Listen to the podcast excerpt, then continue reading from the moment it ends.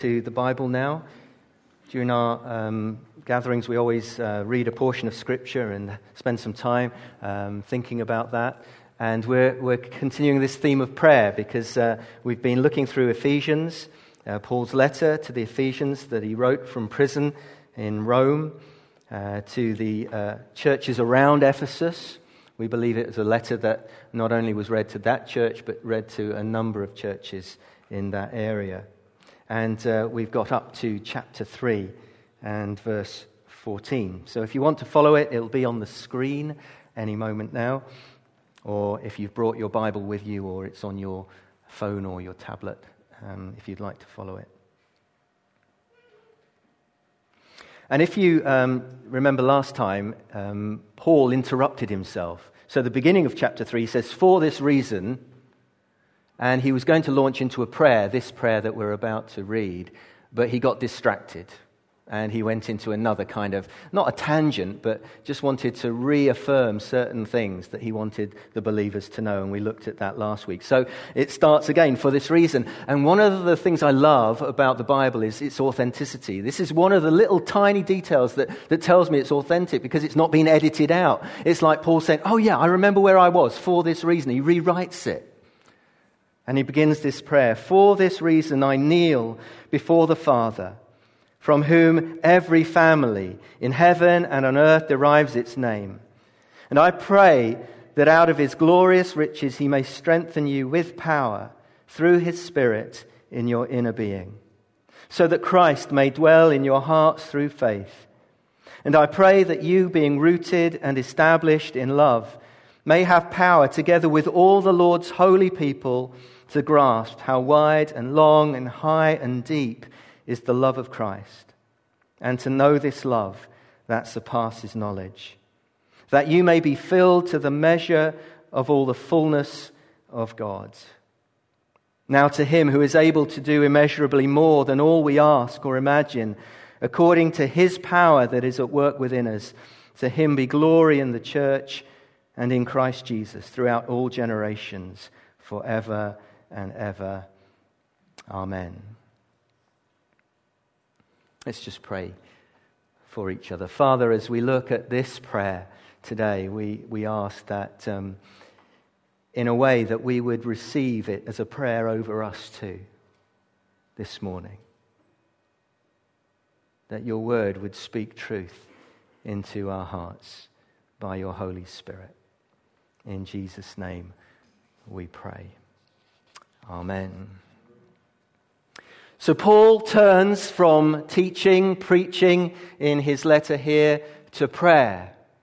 And, and I'm kind of convinced that his teaching and his preaching actually comes out of his prayer and his worship, not the other way around. And we have one of the privileges in Scripture to actually kind of listen to the Apostle Paul at prayer. We have the privilege as we read through the Gospels to listen to Jesus at prayer. It's one of the most intimate things you can do. Imagine if you, when you're praying, you had someone listening to your prayers and writing them down. It would be an intimate thing. It's one of the best ways to discover what our chief concerns are, what our cares are, what our ambitions are, what our anxieties are, what our hopes and fears are. Because it reveals what's deep within our hearts. It's what we pray out, it's what we cry out to God. Because we don't hide anything. How, what's the point of hiding something when we talk to God? He knows everything and, and He loves it when we cry out to Him. So, here in Ephesians 3, Paul pours out his heart to God. Remember that he's praying for a church that is facing persecution. Most, uh, if not all, of the New Testament is written to churches that are facing persecution, believers that are facing opposition. So he's, he's writing to those Christians and now he's praying for them. Remembering that he's in prison too in Rome and awaiting his own execution. And it's interesting to me of what he prays for them. Sometimes when I'm praying for the persecuted church, and, and I know we're so committed to that, I know there's, there's many here who are involved with the persecuted church, of how we cry out to God for them. But whenever I've met and encountered persecution and persecuted Christians, what they've asked for is strength the ability to endure, the ability to overcome, the ability to forgive. So Paul prays for them. He prays, actually, if you read this prayer, I don't know if we could get it actually on the screen, whether um, just to have a look at it, even sort of making the font smaller so we get as much of the prayer on one slide. That would be great, Chris. Don't worry if we can't. But here in chapter 3, Paul prays that they would discover the reality of God's wonderful plan of salvation for them. That, as we've seen in chapters 1 and 2, he, he, he is engaging them not just at a head level, but a heart level. Because it's one thing to know these things in your head, but it's another thing to know them in your heart, to experience them in your daily lives. So he prays not just for a head knowledge, but a heart knowing. That Christ may live in them and be glorified through them, trusting that in the midst of probably very difficult circumstances, God is bigger than what is just in front of us, than what we can see. And I believe that this is a prayer for us too. I would encourage you uh, to memorize this prayer. It's, it's one of the uh, uh, easiest passages of Scripture to memorize. If you've ever encountered someone and you want to pray for them, this would be a beautiful prayer to pray over your brothers and sisters, to memorize these truths that Paul relates. For this reason, he says, because of all that I've written so far, because of this great salvation I've talked about. Remember the portrait, one of the, the passages earlier, he was painting a portrait just of individual salvation, what it means to, for you and I to be saved.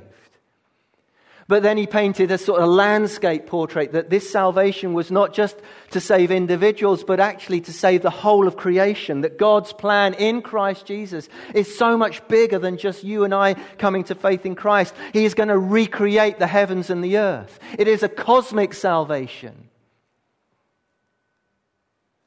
And then he begins to pray. Because of all of that God has done for you, he says, I get down on my knees. I kneel before the Father.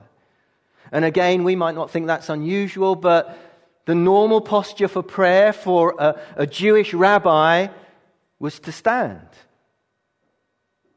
To stand and pray. Now, I know that we can pray in any posture. We can pray at any time, in any place. You can pray driving the car as long as you don't shut your eyes. You can pray as you go for long walks. I know lots of people who find that the best time to pray. You can pray sitting down. You can pray standing up. You can pray lying down in bed. It is okay. Even if you're not off, it's okay. But Paul here says, I kneel. I don't know, you know, maybe other traditions. We're not in the tradition of kneeling down, but other traditions are kneeling down to pray. I remember when I first invited Jesus into my heart, when, when I acknowledged that Jesus had died for me, I just felt compelled to get on my knees and pray. It, you know, it just felt the right thing to do. And so Paul says, I get down on my knees. And I think there's something important about posture in times when we're, we're crying out to God. To find a place where, where it's a good place to pray. It's, it's important in posture in worship. I believe that's really important as well. That, that as we come to worship God and find the awesomeness of that, that we open ourselves to God in whatever way that we feel comfortable, but I think posture is important. So he says he kneels before the Father. And that tells us we're part of a, uh, an amazing family. Paul wants us to know, he wants the Ephesians to know that we are God's children. We are God's children, dearly loved by our Heavenly Father. How important is that when we go through times of difficulty, when we go through the struggles of life, to know that we are loved by our Heavenly Father who is for us? And when Paul talks about the fatherhood of God here, he's not just, sometimes we use it as a helpful metaphor. God is like a father. God is like a father. Actually, it's the other way around. God, God is the original. He is the original. We are made in his image. Parenthood is to be a reflection of his parenthood of us, his fatherhood of us. And if you are interested in the Greek, Paul plays kind of a word play here. Father is pater, the family is patria. There is a word play here. He kneels before the Father from whom every family in heaven and on earth derives its name. We are all made by him. We are all loved by him. And He has made it possible for us to know Him personally as our Heavenly Father because of Jesus, His Son. He is the Father of the whole family of God, Jew, Gentile. That's one of the, the key things in Ephesians that Paul has been teaching that, that Christ has come to reunite one humanity from whatever background you may be. One new humanity. All who believe in the Lord Jesus as Savior. God can no long more cease to be our loving Father than change his very character. One of the songs we sing sometimes, He is a good, good Father. It's who He is. He cannot change that. It's who He is. And we are loved by Him. It's who we are. That's our identity. Paul prays at the beginning of this prayer that they might understand that. He kneels before the Father, this loving, faithful Father, the one whom we have access 24 7. And then he begins to pray, I pray. And the theme is strength. If you need strength as a Christian today, then this prayer is for you. Soak it in. He prays that they be strengthened by a heart encounter with God by his Holy Spirit. The word strengthened here means made strong, empowered, fortified through his glorious riches. If you remember in Acts, if you've read the story of how, how uh, when Paul went to Ephesus, when he began that church in Ephesus, he met with a group of believers who had never heard of the Holy Spirit. They'd heard of John's baptism, but they'd not heard of the Holy Spirit. And the first thing he does is he baptizes them in the name of the Father, the Son, and the Holy Spirit, and they are filled with the Holy Spirit. Paul knows how, how important that is for every individual to go on being filled with the Holy Spirit. We should be asking every day to be filled with the Holy Spirit. We should be taking every opportunity. If someone says, Can I pray for you? You say, Yeah, would you pray that I be filled with the Holy Spirit? Because we can go on being filled with the Holy Spirit. Paul will come back to this in chapter 5 about being hungry for more of God. Go on being filled with the Holy Spirit. And notice, so that Christ may dwell in your hearts through faith. To be filled with the Holy Spirit is to be filled with Christ. Now, I know that Jesus can't bodily fit in us. He, when we say Jesus lives in me, he's not bodily fitting into us. He is risen from the dead. He is ascended. He is enthroned in heaven. He is coming again, but by his Spirit, he lives within us. And notice that Paul says that he may dwell in our hearts through faith. He uses a word here that means take up residence. Uh, it's different from saying having a lodger, someone who just comes to stay for a little while. He actually says, No, I pray that Christ may dwell in your hearts, take up residence in your heart, that you may know him, that his presence may strengthen you and change you from the inside out. We need to keep on being filled with the Holy Spirit because we all leak, as someone famous once said. And we need that fresh encounter with God, when, especially when we go through difficult times, because we go dry. We need that fresh encounter, and he prays that they will be filled with the Holy Spirit. This is something we can pray for one another. And then he goes on, Paul says that he wants them to be strengthened by a proper understanding of Christ's love for them. And he uses two kind of metaphors. I pray, he says, that you being rooted and established in love. Rooted and established in love. One's a botanical word and one's a kind of um, architectural word. Uh, you know, if you know me, I've no clue about botanical things at all. But I understand what he means when he just says rooted. I imagine this massive oak tree that has its roots going so deep and are so strong that whatever the wind comes, whatever comes against it, it may shake it, but it will not bring it down.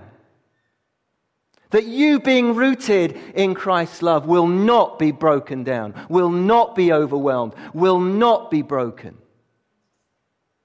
and established. That's an architectural term. It, you can imagine perhaps a, a, a really well built house with firm foundations, deep foundations. Do you know the manse has not got any foundations? If you take up the floorboards, it's just earth under there. Thankfully, the walls are that thick and it stood for hundreds of years. But we know the importance of having strong foundations. And Paul makes that, that, that double metaphor the roots growing deep into the ground, the foundations being strong, you being rooted and established, rooted and grounded again, so that when the storms come, that building will not fall. This is what he prays for the persecuted Christians around Ephesus. This is what he prays for us. This is what we can pray for one another, rooted and established. That unseen strength that is below ground. Notice both of those metaphors mean something underneath. You know, when we, when we look okay on the, the top bit, it's supposed to be the other way around. Be okay underneath.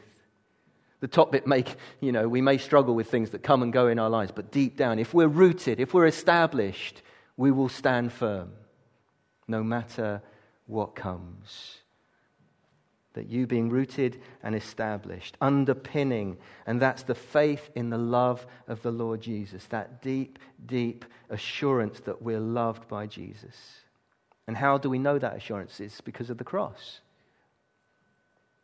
That assurance doesn't come with our feelings. Do I feel loved by Jesus today? Because that's about my feelings. But when we look to the cross, we know that we're loved because that's where Jesus showed his love completely for us. He gave his life, he suffered for us. And nothing, no one can ever take that away. You may be rooted and grounded in love love for God, love for one another. It's the hallmarks of the Christian faith. And then he prays that you may know this love. But then he says, But this love surpasses knowledge. But he wants you to know this love, but you can't know it all. You'll never get to the bottom of it. You'll never get over it. You'll ne- get, never get round it. There's a child's song about that, isn't it? And he goes on to explain that. But he wants us to know this love in our hearts, not in our heads, but in our hearts. What a gift. So Paul prays that we may have power to begin to understand the love of Christ, its breadth.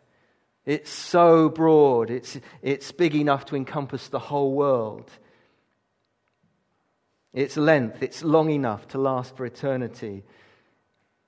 Its depth, it's deep enough to reach the most wretched of sinners. Its height, it's high enough to lift us to the glory of heaven. And, and you can read whole books of people explaining the height and depth and width and breadth. It, I mean, it, it's just big. You'll never get to the end of it. It never runs out. It never gives up. It is unconditional. This is the love that God has for you. And you may drift away from him, you may walk away from him, but his love never abandons you. And he is always waiting, just like that prodigal son story when Jesus says, The Father waits and he looks and he is so pleased when the son comes home. The son who was dead is now alive. The love of Jesus never runs out. You can never get over it. I pray that we'll never get over the fact that Jesus loves us. That we never get accustomed to, yeah, I'm loved by Jesus. Because if you get accustomed to it, you don't know the depth of it and the cost of it. I pray we'll never get over it. And I get the impression here that Paul says no Christian will know it all. But if we pulled, just in this congregation, if we pulled all our testimonies of God's love in Christ in our lives, if we pulled it with all the believers who are meeting in Chipping Campden, all the believers who are meeting right across the Cotswolds, all the believers who are meeting up and down the UK, all the believers who are, who are meeting across this world, if we pulled all our testimonies of the love of God in Christ Jesus, we would not even get a glimpse of how amazing it is. That together with all God's people, we may know its height, breadth, length, depth. We'll never know it all because it surpasses knowledge. It is so wonderful, so amazing. For every person Jew, Gentile, black, white, male, female, young, old Christ's love is for all. He wants all to be saved, He wants all to come into His family. And doubtless we'll spend eternity exploring and enjoying the riches of His love. Because the promise is this one day we will be like him. And each of us know right now we're not as much like him as we'd like to be. But one day we will be like him, and we will see him as he is. It's the promise of Scripture. The one who is the fullness of God. Which helps us understand this other phrase that Paul uses that we may be filled to the measure of the fullness of God that we can know more and experience more and go on knowing more of God, but one day we will experience the fullness in Christ Jesus because we will be like him. And yes, in, in this life, we want to be more like him. And that's one of the works of the Holy Spirit. And finally, Paul prays that the church will be strengthened through a proper confidence in God. You know the times when you think, God, where are you? Why haven't you intervened? Why? And we all have those questions, all of us. But we trust God is at work. If he says he is who he says he is, we can trust him with everything. And Paul says if we have that prophet confidence in God who is able to do immeasurably more, abundantly more, it's one of Paul's super superlatives. He can do so much more, immeasurably more, abundantly more. He doesn't give his grace by calculated measure and say, well, oh yeah, well, you deserve this much. And you deserve maybe this much. He gives it without calculation, super abundantly, immeasurably, lavishly by his power. And what power is that? For Paul, it's the greatest display of power the world has ever seen is when Jesus was raised from the dead. That is the greatest display of power the world has ever seen. Think of all the powerful men who have ever lived, powerful women who have ever lived. There is nothing like the power of Jesus risen from the dead, broken the power of death. And that's the power that is at work within us.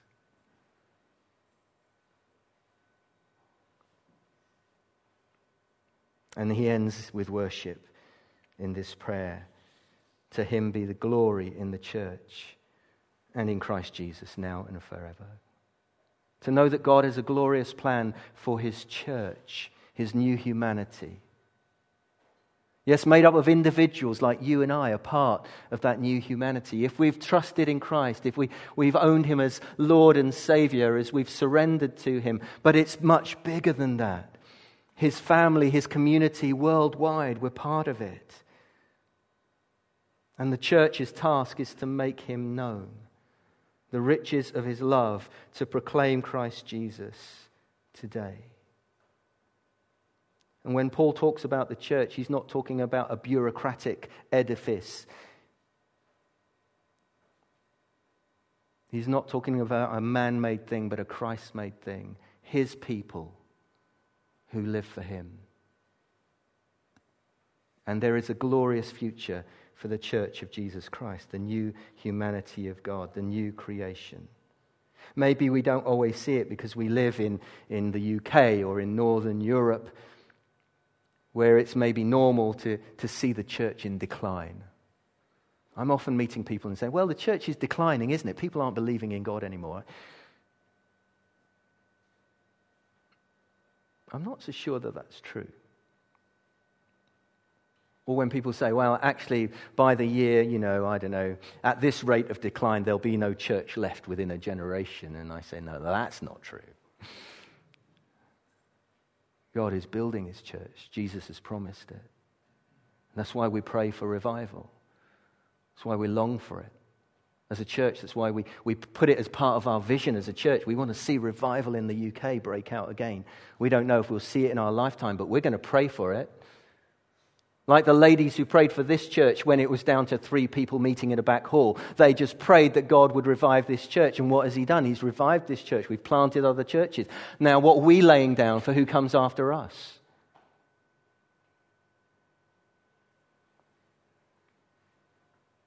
But then we think wider of other parts of the world where the church is being squeezed and crushed in persecution. God is still building His church.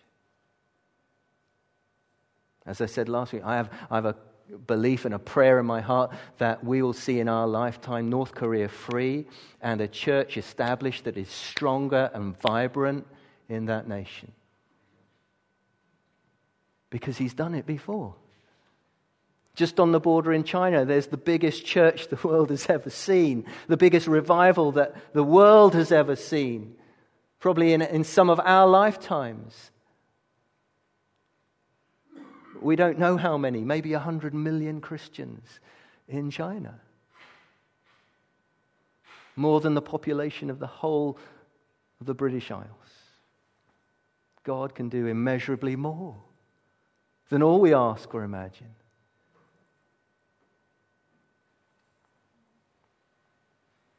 Jesus said he will build his church, and the gates of hell would not be able to stand against it.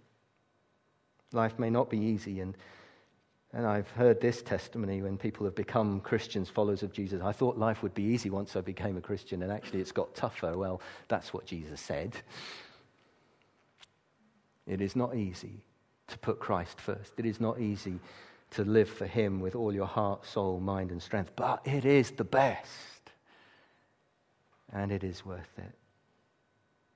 Notice here in Paul's writing, he mentions Father, Son, and Holy Spirit. Trinity laced throughout. We believe in God the Father, God the Son, God the Holy Spirit. And He is for us.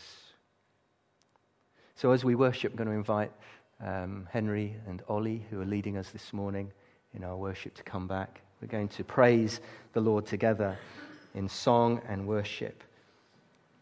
And. Um, as we stand, I want to pray this prayer over us. And during the time of worship, if you'd like someone to come pray with you, um, our prayer team is available, either be in the sort of coffee area there or here in the front row. If you'd like someone just to come sit with you and pray with you, or, or maybe pray that you'd be filled with the Holy Spirit afresh, um, then do come out to the front during our time of worship. But can I invite you to stand if you'd like to as I pray this prayer of Paul over each one of us?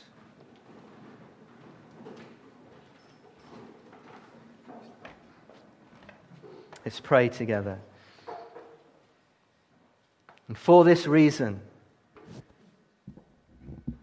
we kneel before the Father, from whom every family in heaven and on earth derives its name. And we pray that out of your glorious riches, Lord, you may strengthen us with power through your Spirit in our inner being so that Christ may dwell in our hearts through faith. And we pray for one another that we would be rooted and established in Christ's love. And that we may have the power, together with all the Lord's people, to begin to grasp how wide and long and high and deep is this love of Christ. That we may know this love that surpasses knowledge, that we may be filled to the measure of all the fullness of God. And to Him who is able to do immeasurably more than all we ask or imagine according to his power that is at work within us. To him be glory in the church and in Christ Jesus throughout all generations, forever and ever. Amen. Amen. Thanks, Henry.